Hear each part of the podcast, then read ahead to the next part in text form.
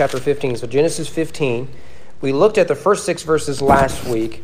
Um, there is a chance we will return to this chapter next week, uh, assuming we, we get through it exegetically this week. Because uh, there's a lot, there's a lot of things that this chapter introduces, as, as I think we'll see this evening. But but another theme that I think uh, you, you may find fascinating. We'll see. If not, we'll go on in and talk about uh, Hagar. Uh, Genesis 15. Let's read verses 7 to 21. Uh, Moses writes, And he said to him, I am the Lord who brought you out of Ur the Chaldeans to give you this land to possess.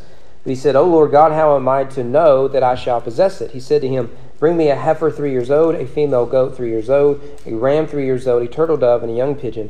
He brought him all these, cut them in half, and laid each half over against the other. He did not cut the birds in half, and when the birds of prey came down on the carcasses, Abram drove them away. As the sun was going down, a deep sleep fell on Abram, and behold, dreadful and great darkness fell upon him. Then the Lord said to Abram, Know for certain that your offspring will be sojourners in a land that is not theirs, and will be servants there, and they will be afflicted for four hundred years. But I will bring judgment on the nation that they serve, and afterward they shall come out with great possessions. As for you, you shall go to your fathers in peace. You shall be buried in a good old age, and they shall come back here in the fourth generation, for the iniquity of the Amorites is not yet complete.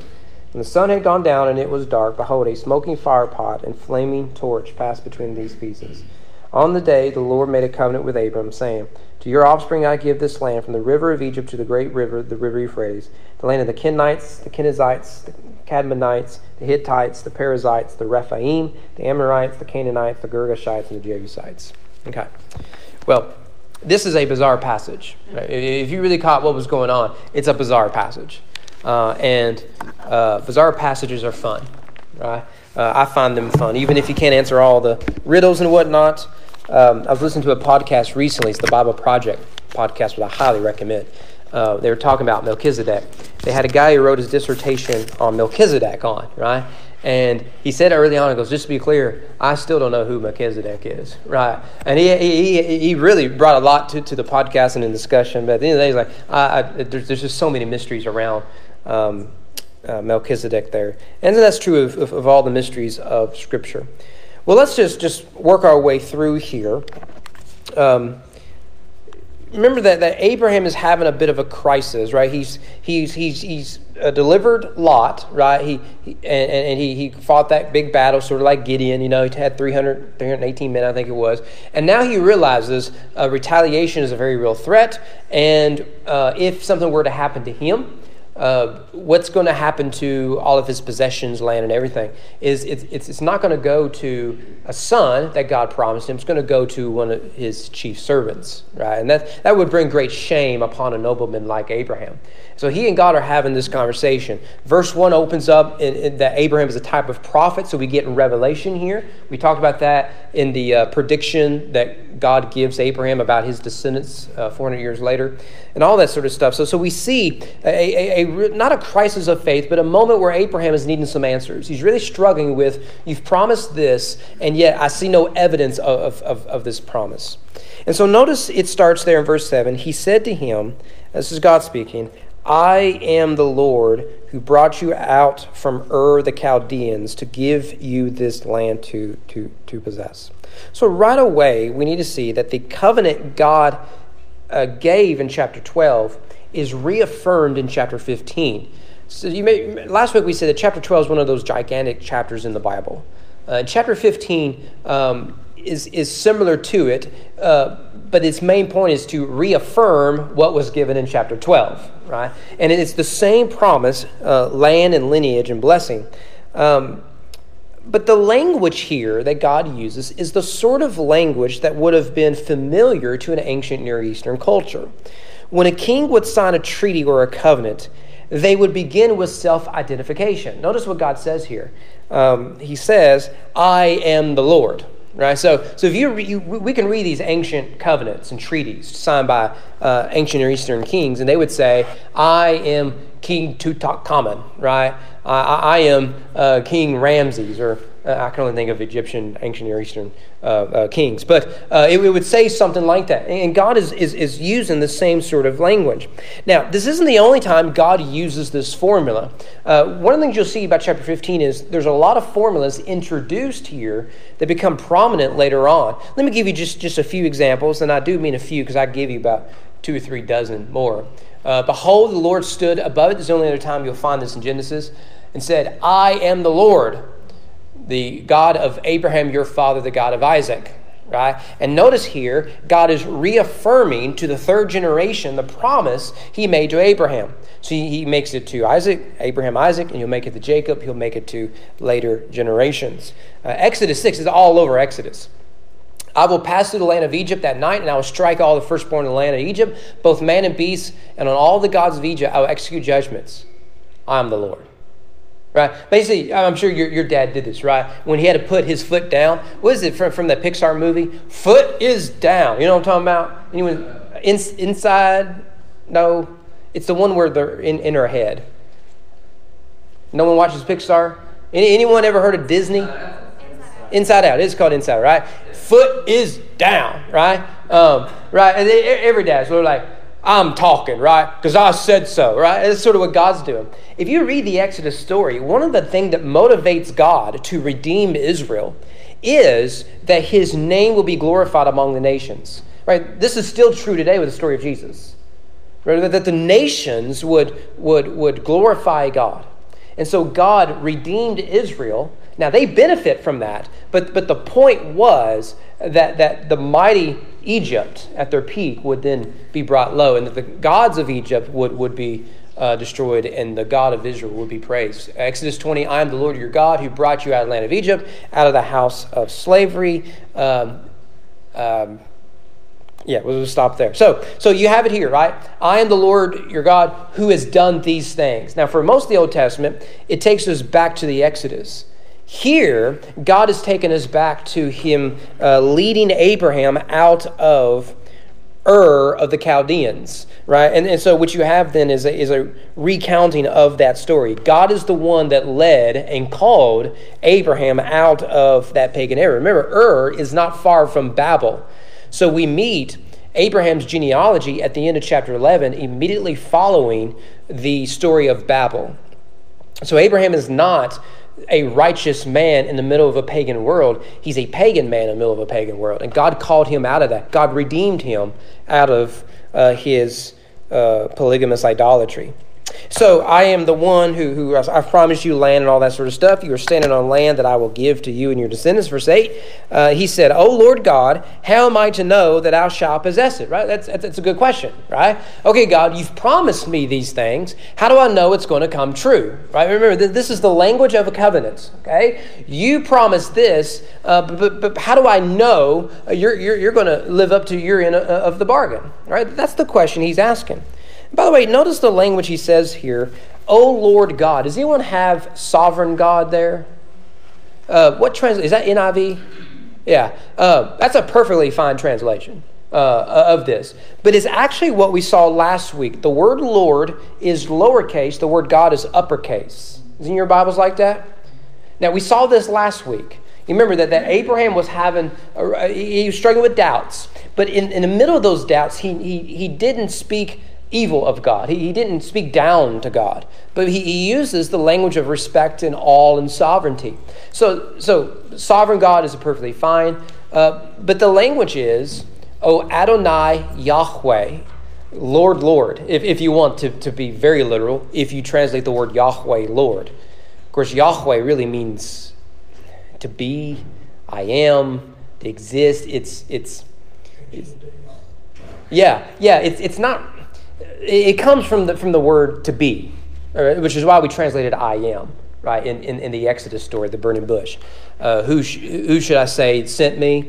I am sent you. Yah sent me, sent you. Yahweh sent you. So, so that's the divine name. So what you have then is sovereign Adonai Yahweh. It is a very high uh, sort of a title to, to give God. Now, this is the second time uh, Abraham has, has used this. The, the first was early on in chapter 15. Uh, but he's not the last to use this phrase. This is a common phrase. In fact, um, we sing this, right? O Lord our God. Uh, isn't that how great, great thou art? Right? This is where it comes from. Uh, so let me give examples. Genesis 24 12. O Lord God of my master Abraham. Right? Deuteronomy 3. O Lord God, you have only begun to show your servant your greatness and, and, and your mighty hand. Deuteronomy 9. And I prayed to, to the Lord, O Lord God, do not destroy your people and, and, and your heritage. Judges 6. Then Gideon perceived that he was the angel of the Lord, and Gideon said, Alas, O Lord God. By the way, notice there, he is speaking to the angel of the Lord this title. So when it comes to figuring out who is this mysterious figure, the angel of the Lord, you've got to deal with a passage like this. I think it's a pre-incarnate Jesus, and that's that's been a pretty traditional uh, uh, conclusion. But a passage like this is you have divinity given to a being that's called an angel, but the angel does not deny the title. The angels in Revelation don't allow John to worship them. You know, get up I'm not the one you need to worship, right? Uh, but the angel of the Lord doesn't do that, receives it. Um, and also the burning bush angel of the Lord. Uh, the place you're, you're standing is holy ground. It's, it's interesting the angel, maybe one day we can look at that some, some depth. Uh, Judges 16, and Samson called to the Lord and said, O Lord God, please remember me and strengthen me only this once, right? This is the, the end where he's, he's going to uh, push on, on, on the pillars there. But you see, this, I can give you a dozen other examples. Uh, it, it, is, it is addressing directly God and his essence, his sovereignty, and his lordship. So, so Abraham is saying that the things you promise me, I cannot deliver for myself. Now, Abraham may be able to deliver Lot, but he's not going to be able to kick all the Canaanites out of the land, right? I mean, he can only do so much with 300 guys, right? Um, likewise, he cannot produce a son. That's the whole point of the story. And all the details of the story is Abraham and Sarah cannot do this thing. If they do this thing, it's clearly a work of God. So, in confessing, O Lord God, how do I know these things are going to happen? He is confessing in that prayer, I can't do this. By the way, that's what Samson is saying here. Oh Lord God, will you help me just this once? Because I can't do it. I don't have the strength, I don't have the sight. But if but if, if I can do this thing, everyone will know it's you. Right? This is what we're getting from, from this, this title uh, and phrase that we're getting. And notice in verses 9 to 11, God responds by giving Abraham very clear but very bizarre instructions. They're bizarre to you and me, not bizarre to Abraham and, and those of his time. He's got to do two things.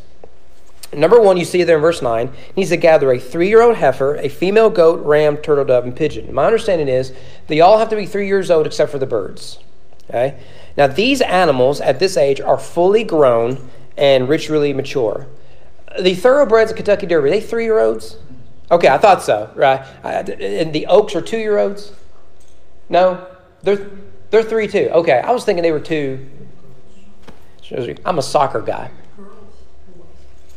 That's what it is. Okay, thank you. I'm a soccer guy, so I'm a communist. So, um, so, but same thing with, with the, the, the thoroughbreds, right? Three year olds is, is, is, is the age you're looking for. Fully grown, mature, all that sort of stuff. Now, each of these animals, I started to research this and it's overwhelming. Each of these animals show up in the Jewish sacrificial system. And you probably know enough of the Bible, you've seen these animals, right?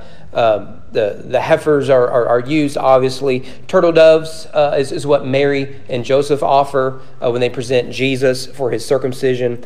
Um, and others, obviously the goats, uh, the rams, right? The ram will show up in Genesis 22 when Abraham seek, is, is going to sacrifice Isaac. Um, and you remember that Isaac asked, Where's the lamb? God doesn't provide a lamb, uh, he, he, provides a ram instead. Uh, we'll talk about that uh, uh, we already have actually. I think it was our first Easter here. So, so, so you got to gather these animals together. And in this sense, I couldn't help but think he's almost like a Noah, isn't he? You, you got to gather these animals at this age, right? Uh, I don't think we should read that into it, but it just kind of stuck out to me. The other thing he, he is to do. So, you those with a, a, a soft stomach, right? Uh, I'm going to warn you. Okay, he is to take each of these animals, except for the birds, sever them in half, and then put each half of a carcass on a pole and line them up where basically you have an aisle with rotting carcasses on both sides. This is the word of the Lord. yeah? By the way, this, this, if, if, if you ever study ancient history, this sort of imagery is everywhere. Uh, whenever Spartacus and the slaves revolted against Rome, you remember what the Romans did to put it down? Crucified them for miles going down uh, the road. So here you are. I got to go to Walmart's on the west side. That is miles away. You go out your door, you go out on, on 60, and you're just walking, you think, there's a dying body, there's a rotting body, that guy's been dead for a while, that guy's been hanging for a while, and you're doing it for miles. Miles and miles, and, and you, the stench of, of rotting flesh and, and, and, and vultures and, and other animals, right? Now, why would Rome do this? It sent a clear message. Don't mess with us. What has happened to these cats is what's going to happen to you. Right? Jesus gets this, right? The only reason Jesus is taken down from the cross is because of the Jewish Sabbath uh, uh, celebration. I mean, you can kill people unjustly on, on Friday, but you can't leave them hanging there on Saturday. That would be wrong. Right? That's the thinking. It's sort of like a, uh, I was reading in, a, in, a, book book recently where the way they used to. This is a Monty Python skit too, so it's based on history. There you go, Mark, a Monty Python reference. The way you tell someone is a witch what do you do? You throw them into the water. If they sink, they're not a witch, but they die. Right? So you, got to ask which is more important to lose a valuable member of our society or to let them just be a witch, right? I mean, it doesn't make any sense, but hey, you know, this is this is the way way, way we're going to roll. So so you you've got these these carcasses here now. Uh, this is not unique to the Bible. I didn't know this before.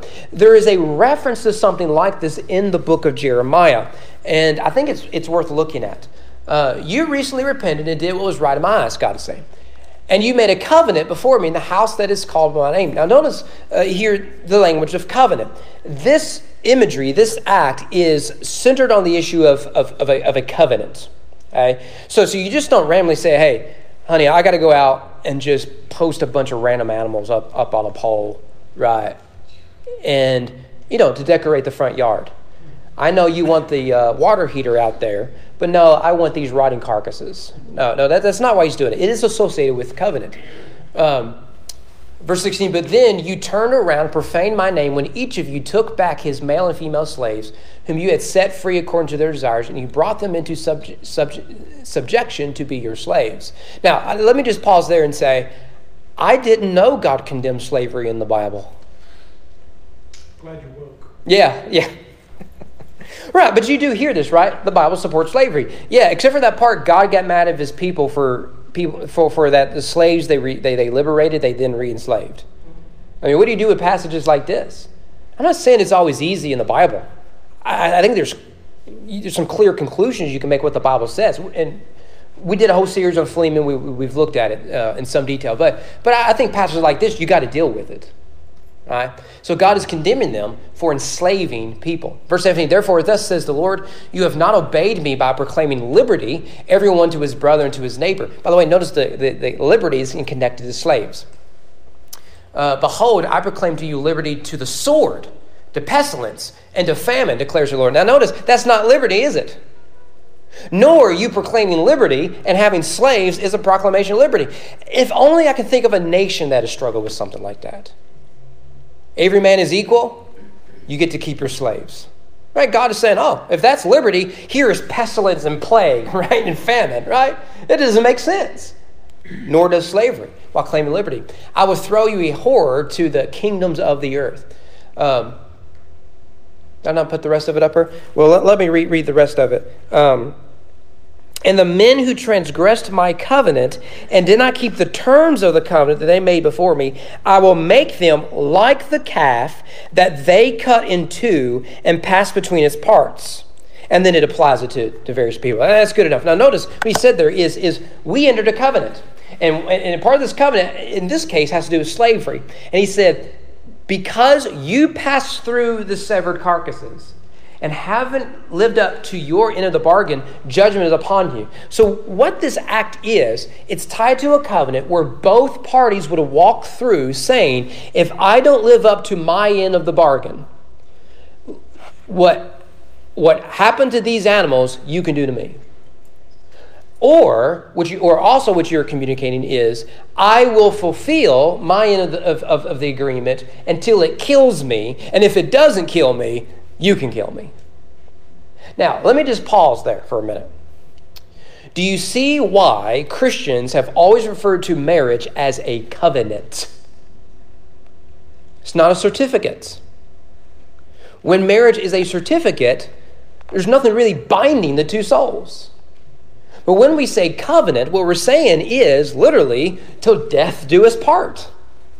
If I break this covenant, let it be on these grounds, my death. Right? So, so, so this is why the Bible lifts marriage covenant very, very high. Because both spouses are now walking through making a promise to each other to love each other until the end and not give up until they achieve those promises. So this this this this ceremony invokes a curse. Um, now let me add just one other details, right? So so so Abraham's going to put these on on poles. I mean, can can you just imagine having to explain this to people in your household? Anyways, he, he, he sets these up. Notice here that these animals are serving as a type, just a type of substitute and as stand-ins. Because the agreement is these animals die so that I don't have to. Right? I'm going to keep my end, end, end of the bargain. But something must die. Right? And so, so they're, they're, they're serving as a type of substitute, which is why the Jewish system includes all of these animals for sin offering and, and whatnot. Okay? Now, Abraham set all this up in place. And what God does in verse 12 is he lets Abraham take a nap. Now, I, I, I don't know much about cutting up carcasses and putting them on poles, but that sounds like that is exhausting work. I mean, I don't know. Um, and he does it without modern farm machinery, okay? you know, heave, you know, come on, boys, we, we got to put this up here. Um, I imagine that that is quite um, exhausting. But what does your Bible say there in, I, I believe it's verse, verse 12? Does it say that Abraham went into a deep sleep? Is that what everyone says? A deep sleep? Yeah, yeah. This is, this, is, this is a significant phrase. The word here is not just sleep. This is why our English translations add the adjective. He's not just sleeping, you know, because he got COVID or something. Because uh, I remember when I had COVID, even before I knew I had COVID, I would do like one thing, sleep for three hours, right? Now that's a deep sleep. This is a very, very, very deep sleep. Right? This is the sort of thing where where you go in, in, into surgeon, put you to sleep, you wake up 10 days later, right, and you're missing something, right? I told you all this story. Uh, when Amanda had a, a small procedure a few years ago, and uh, when she woke up, I was there. I said, honey, I, I, I hate to be the one to tell you this, but they had to take the leg. Right. And she, I was hoping that the drugs were still working in her system. You know, there would be like a, a, a you know, five seconds of, of, of, panic. There was not to, to my disappointment. Nevertheless, you know, it, it's that sort of thing, right? You know, very, very deep, deep sleep. Well, that term is used throughout the Bible. It's a very important word, especially in the book of Genesis, but, but even beyond. Uh, Mark mentions Adam. Now, notice, God puts Adam to sleep. And he wakes up, and what does he find? Eve. Yeah. A girl, right? You guys get that in the back? A girl, right? Yeah, I, I, know. No, basically what it is is, is God got on, you know, reformbaptistonly.com, entered information on the dating site for Adam, no last name, and um, and uh, woke up and she she she hit yes, I'm interested. She she had, you know, couldn't couldn't turn off all the other guys. So well, I get you know, Adam's Adam's profile said, if I were the only guy in the world, would you date me? And she said yes. You know, and she anticipated this would be reality. You know, so anyways. Um, so he sleeps, he goes into this deep sleep. He wakes up. What is he? Yes, he gets Eve, of course, but what he gets is the covenant of marriage.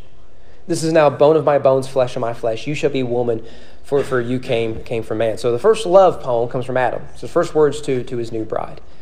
Um, the second time we get this is here in Genesis 15. God puts Abram to sleep. And when he wakes up, a covenant has been signed. A very significant covenant has been signed. We see this in other places. Um, uh, 1 Samuel 26, this is when David sneaks into you. We looked at this last year. It's the end of 1 Samuel, and, and David is basically taunting Saul.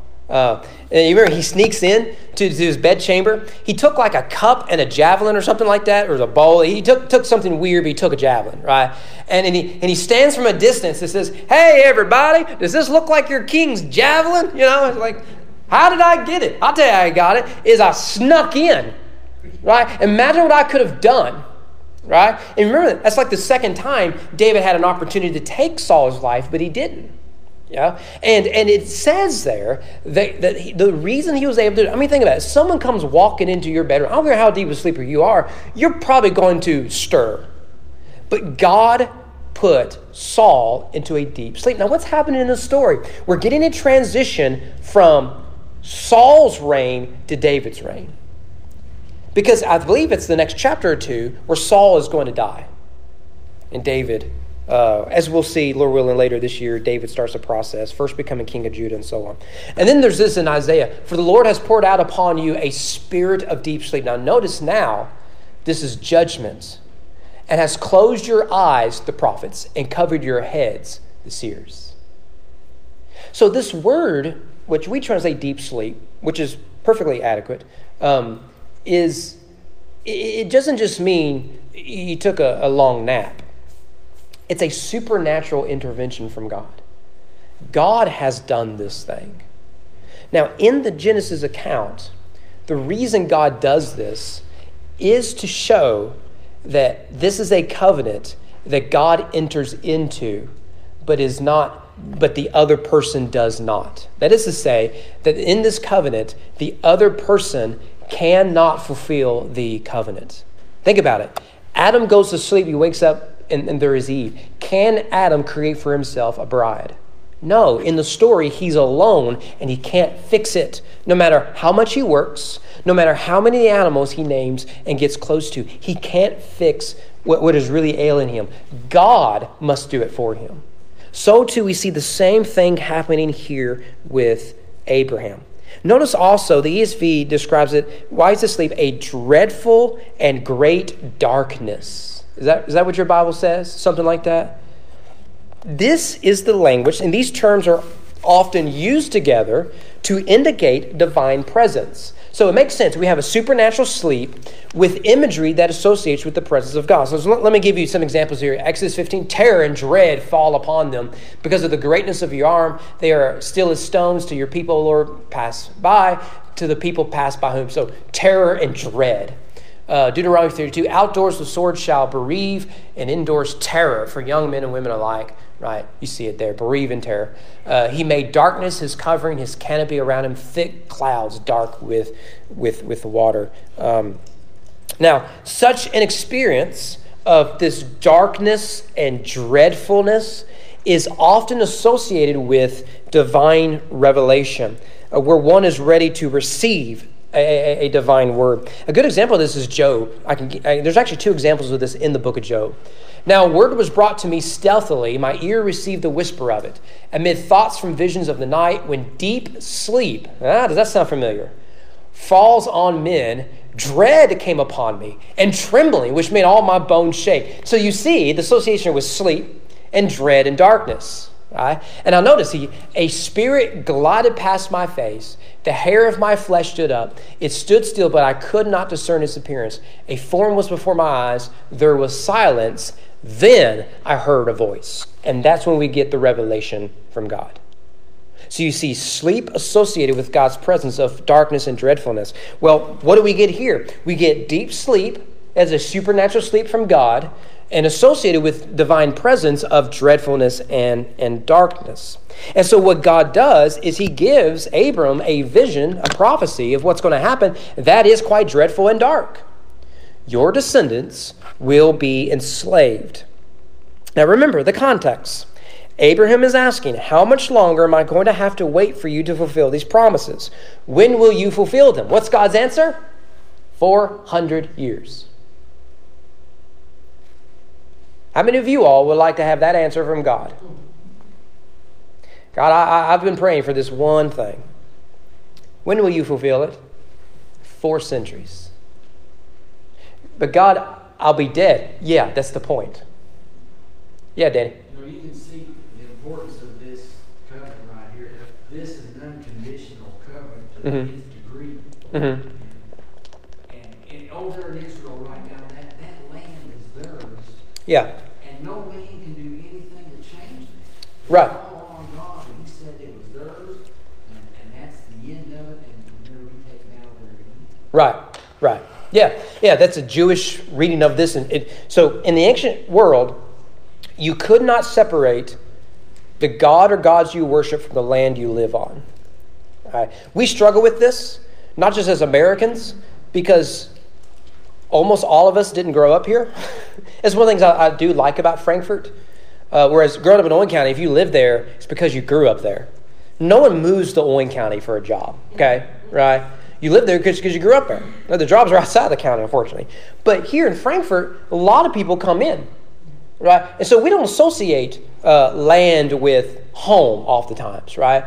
In the ancient world, land was associated with, with divinity. So when the Israelites come into Canaan and they whoop everyone, what, what's, what's the language they use? The God of Israel is mightier than the gods of, of the Canaanites. Right? And then that's the Exodus story. I am the Lord. The God of Israel is mightier than the gods of Egypt. Right? So this covenant language is, is central to uh, the Jewish experience. Right? So again, how would you like? You got to wait 400 years for this. I don't now. Now read that as an American. We are the most impatient people in all the world. Most impatient people. I was thinking this. I was at Walmart's today and uh, getting some, some groceries whatnot, and I went through self checkout. I am convinced that if you do self checkout, it is slower than if you waited in line and, and, and the people who do this for a living did it for you. Amen. Yeah. That's what they're there for. But why do we love self checkout? It gives us the illusion it's faster. And we're controlling it, right? Yeah. Yeah, I can look at every number that comes up, make sure it's right. Because what they do at Kroger drives me crazy is not only do you, well, so everything is overpriced when you put it in there. And then you, you have to put in your number, and then you have to hit pay before that number drops down. You know, if, if, if the people who, who, who make sure you're not stealing or whatever there, I bet they get so tired. It's like, ma'am, ma'am, you're supposed to be 10 for a dollar each, and they're ringing up as 445. And because I've done this, and they go, boop, pay. Oh, that's, that's the best part of Kroger, isn't it? That's why you shop at Kroger, right? And that's it, right? We are impatient people. Here's God saying 400 years. Imagine if God said four years. How would you respond? Abraham's given 400. But notice, notice the language here. Verse 13. Then the Lord said to Abram, Know for certain that your offspring will be sojourners, and they will be slaves. So that's the dreadful, dark vision. But that word is important in the story of Genesis. Does that word offspring stick out to you? It should, because it's all over Genesis. If, if we had time, we would trace it. All the way from chapter 1, right? That, that, that, that, that you would get um, every plant according to its seed, every cattle according to its seed, every sea monster according to its seed right? And then we get this in genesis 3.15 i will put hostility or enmity. Enmity is a word we need to bring back between you and the woman. So the serpent and the woman one of the most important verses in all the bible. Between your offspring and her offspring the seed of the serpent and the seed of the woman he shall bruise your head and you shall bruise his heel so this is the hope of the bible what we're looking for is seed offspring Again, we've looked at all this. Remember, what did Eve say when she gave birth to Cain? Behold, I have begotten a man, right? No mother ever says that, right? I, I mean, one did, apparently. Um, but that's what she said. What was she, was she concluding? I have, I have begotten, I've given birth to the one who will crush the head of that serpent. You remember, they're just outside the garden. Just outside the garden. And, and, and she believes Cain is, is, is, is the promised seed. But what happens? Cain is actually the seed of the serpents. Abel is the righteous son. What happens is, is Cain crushes Abel. And you remember that, that then they have a third child named Seth.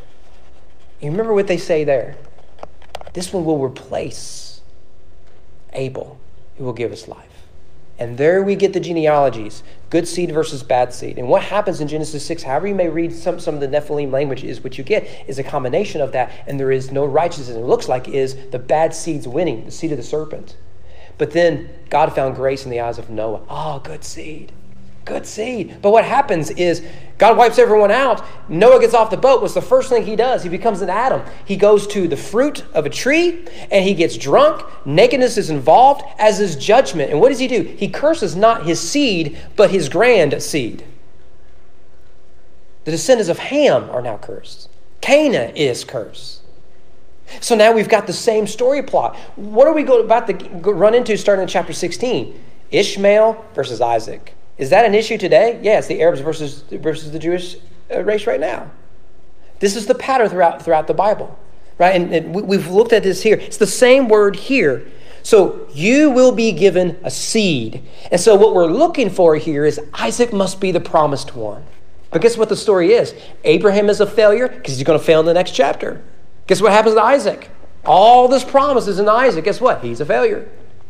The language will be given to Jacob. And guess what? Jacob is a failure until we come to a seed born of a virgin. Because notice here, her seed, women don't produce. How can she have seed unless she conceives as a virgin? It's a veiled reference to the virgin birth of Christ, but I think it's there. So this is the hope of a seed. We, we have got to move on. Um, so, um, they will be sojourners and slaves. Verse 14 mentions possessions that, that, that they will take out of the land of slavery, we know as Egypt. They will take great possessions with them. I, I think, I may be reading into it, I think that connects to chapter 14. Remember, in chapter 14, Abraham didn't want possessions, he wanted a nephew. You remember, he, he gave 10% of the loot to Melchizedek, and the rest went to the other Canaanite kings. Why? Because God is promising him here that in 400 years you will receive a greater blessing. You will have greater possessions. Now, they do receive possessions out of Egypt, don't they? Gold. You remember what they do with it? They turn into an idol. However, the real possessions isn't Egyptian gold, though that may be part of it. It's really the land. It's the land of promise, flowing with milk and honey.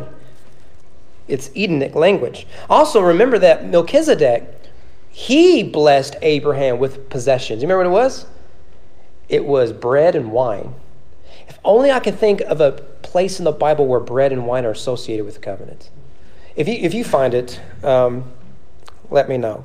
And then notice verse 15. I want to spend some, some time on, on verse 15 here. As for you, you shall go to your fathers in peace. You shall be buried in a good age. Now, that's a good prophecy, right? I mean, what if you knew, eh, you're going to die ripe old age. You'll eventually just die. You'll be buried. You're not going to be a slave like, like your descendants. I mean, that, that, that's not good. But for you, you'll be all right. Now, that language, you will be buried with your fathers. What does that mean? You Lord of the Rings fans, you know what this means. Remember, King Theoden's the last of his line. His son dies. That's how we're introduced to King Theoden. You remember what he says? How tragic is it that I would be the last of my line and that I would be buried among my fathers? What does he mean? Is he's going to be buried in the same cemetery? Is that, is that what this text means? You're going to be buried in the same cemetery as your father. No. Why? Where is Abraham's father? He's in he's in Haran. Haran. He's in land of Canaan. It can't mean that. Here's why this is important. There is a, a, a ongoing, it's been going on for centuries, going all the way back to the time of Jesus and even before. Does the Old Testament teach an afterlife? Heaven, hell, whatever, uh, uh, whatever it might be. Does the Old Testament teach it? I think it very clearly does. In fact, if, if you don't believe that this is a big issue, um, this, this does show up in the New Testament. Let me just briefly show you. This language here in Genesis 15 is used elsewhere. Let me lie with my fathers. I believe this is, yeah, this is Jacob. Um, now, how can he, what does that mean if he's in Egypt, but his fathers are buried in Israel? Right? He's going to die while they're still in Egypt but he's going to go lie with his fathers. Well, he's not literally lying with his fathers, it's dead carcasses. It's, it's, it's got to be something more than that. Deuteronomy, the Lord said to Moses, Behold, you're about to lie down with your fathers. No, no, he's not. Moses is in some mysterious place at a mountain. His fathers are in Egypt, dead, maybe. You know, so it's got to be it's got to be more than just going to be buried in the same same cemetery. Um, so, um, so this is an issue that, that, that we see in, in the, in, in, in the uh, uh, New Testament. Um, yeah, Samuel, uh, Samuel gave Saul the same thing. All right, so New Testament, remember, we get this. The same, the same day Sadducees came to him who say there is no resurrection. Sadducees believed only in the first five books of the Old Testament. They didn't believe in angels or demons. Uh, they didn't believe in the resurrection. They didn't believe, believe in a lot of things. So a lot of people will compare them to the liberals and Pharisees to conservatives. It's a bit oversimplified, but and remember, Paul does this, right? He says, Hey guys, the reason I'm arrested is because uh, I'm a Pharisee and son of Pharisee and I believe in the resurrection. Remember they do? Oh, no, no, no, this is wrong, you know. So basically, what you got are Democrats Republicans. Someone said something about tax reform and government spending, and Paul can just sneak out of there. Like this, you know, jokes on them. That's basically what he does, right? Which are be- better, pickup trucks or a hybrid car? And then they just go, go right at, at, at each other. Well, this, this, is a big issue. Yeah, there are plenty of passages that indicate there is an afterlife. Um, let, me, let me go to Jesus here, because um, it's, it's in the same passage that we just read. Remember what Jesus says. Doesn't the Bible say to, to, Moses at the burning bush, God himself say, I am the God of Abraham, the God of Jacob? Now notice, God did not say, I was the God of Abraham, Isaac, and Jacob. So I am. It's present tense. They chilling, right? So it's not weird that in the parable of the rich man and Lazarus, there is Abraham existing in the afterlife with, with, with Lazarus. This makes sense. Uh, Daniel 12, 2, and many of those who sleep in the dust of the earth shall awake, some to everlasting life, some to shame and everlasting contempt. I think that's very clear. I understand people's beef with Daniel, but I believe it's inspired, so I think it works just fine. Isaiah 26, your dead shall live, not as zombies right? Their body shall rise, not as Dracula. You who dwell in the dust, awake and sing for joy. Now, notice there, you can't awake and sing for joy if you are dead. Right? For your dew is a dew of light, and the earth will give birth to the day. Galatians 5.24. Um, this is Genesis. Sorry for the typo. Um, Enoch walked with God, then he was no more because God took him away. this is, here, look at the first five books of, of this example of, of the Pentateuch. Where'd he go if there's no resurrection? Where'd he go? God took him. Where? right? I mean, what a weird verse. Same thing with Elijah, right? Uh, we, we, we can do, do him. Job 19, I know, I, I, I like to use this at funerals and burials. I know my Redeemer lives and that in the end he will stand upon the earth, and after my skin has been thus destroyed, or I'll decay, then in my flesh I shall see God. Notice that, that there will be decay of the flesh, to dust I shall return, but I will see my Redeemer in the flesh. That is resurrection, a bodily resurrection proclaimed by Job. A lot of debate when Job's written and by who. Uh, you've probably heard it's probably an early book. I'm leaning towards probably a, a later book, um, but but nevertheless, it's, it's, it's still there. Psalm 16. Therefore, my heart is glad, my tongue rejoices, my body also will rest secure, because you will not abandon me to the grave, nor will you let your Holy One see decay. You show me the path to life. Oh, this is quoted in, in the New Testament. Psalm 17. As for me, I shall behold your face in righteousness.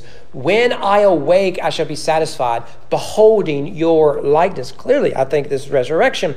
But then you got to do what does the phrase gathered to his people mean? Very similar to line with, with, with your father. For example, Genesis 25, Abraham breathed his last and died. Spoiler alert and in the good old age, an old man full of years, and was gathered to his people. Was Abraham gathered to his people? No, because there was no people. That's the point of the story. You got to wait 400 years, Abe. So how is he gathered to his people if his people still ain't, ain't arrived yet? Jacob finished commanding his sons. He drew up his feet into the bed and breathed his last and gathered to his people. Not in Egypt, he didn't.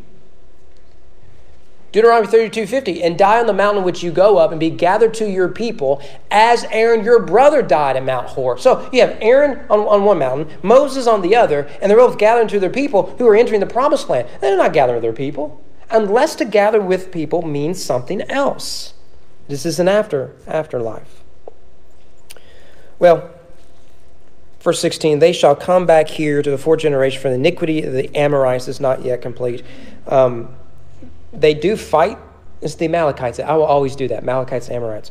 Um, I think Amorites here is a stand in for the Canaanites. Notice here, they haven't stored up enough uh, in God's reckoning for his wrath to come down, but they will. The time will come. This is the same message God will give Habakkuk. Habakkuk is a prophet, one of my favorite minor prophets, where he says, God, I know we're evil, but we're not as bad as the Babylonians. Why are you using them as instruments of judgments? And what does God say? 70 years. Judgment will fall upon this wicked people. In my time, in due course. Same thing he is saying here. All right, let, us finish finish out here. Um, 17, darkness, fire, flame are common pictures of God's presence. We get this in the Exodus. Um, so I, I, I, got verses, but we can just skip it. Um, verse 17, when the sun had gone down, it was dark. Behold, a smoking fire pot flame. So this is God's divine presence. On that day, the Lord made a covenant with Abram, saying, To your offspring I give this land from the river of Egypt to the great river, river Euphrates, on and so forth. Th- these are boundaries that were re- realized during the United Kingdom. You can read about it in 1 Kings. Um, notice there are 10 nations uh, there. And so you have, um, uh, oh, these t- same 10 nations are repeated 10 times in the Bible. That may be important because 10 is a no, no, another number of completeness. Number 10 shows up all the time in creation story, as does 7. Of course, 7 does. Notice verse 18 God made a covenant. That is literally cut a covenant. Can you guess where the phrase cut a covenant came from? They cut the carcasses in half. God literally cut a covenant. However, here's the whole point of this story, then, then we'll be done. You're probably wore out, and I, I am too. The point of the story is who walks through the carcasses? It's only God. That's the main point of the story. Only God walks through the carcasses. What is Abe doing? He's, he's in a deep supernatural sleep. So, what is God communicating to Abe? Remember, the question is how do I know? How do I know that, that I will have a, a line and a lineage and land? How do I know these things? What does God do? He says, okay, in your culture, this is a common way of, of, of doing covenants. And what happens is both parties walk through. But in this case, only God walked through it. What is God saying? He's saying, if I do not fulfill my end of the bargain, that what happened to these animals happened to me. But here's the thing God did fulfill his end of the bargain, but the Jewish people didn't. I get that Abraham didn't walk through it, but a covenant is, is signed. So, what does God do? Does he destroy his people? No. The promise is that let what happened to these carcasses happen to me. And on behalf of the, of the sons of Abraham, Jew and Gentile, God Himself steps down and becomes one of those severed animals. These animals are put up on a pole. Christ is hanging from a cross to save His people who would betray Him, to redeem souls not of this fold. He hangs upon the earth he is lifted up, he'll tell Nicodemus, fulfilling the promise. Isn't that good stuff? The cross is right there if we can just see it. It's so good. And that is how we know God keeps his promises despite our failure. Isn't that good? Well, anything I'm missing? So much here. All right we'll get out on time if we pray in 10 seconds. Let's go ahead and close out in prayer. Let's stand up, stand up and pray.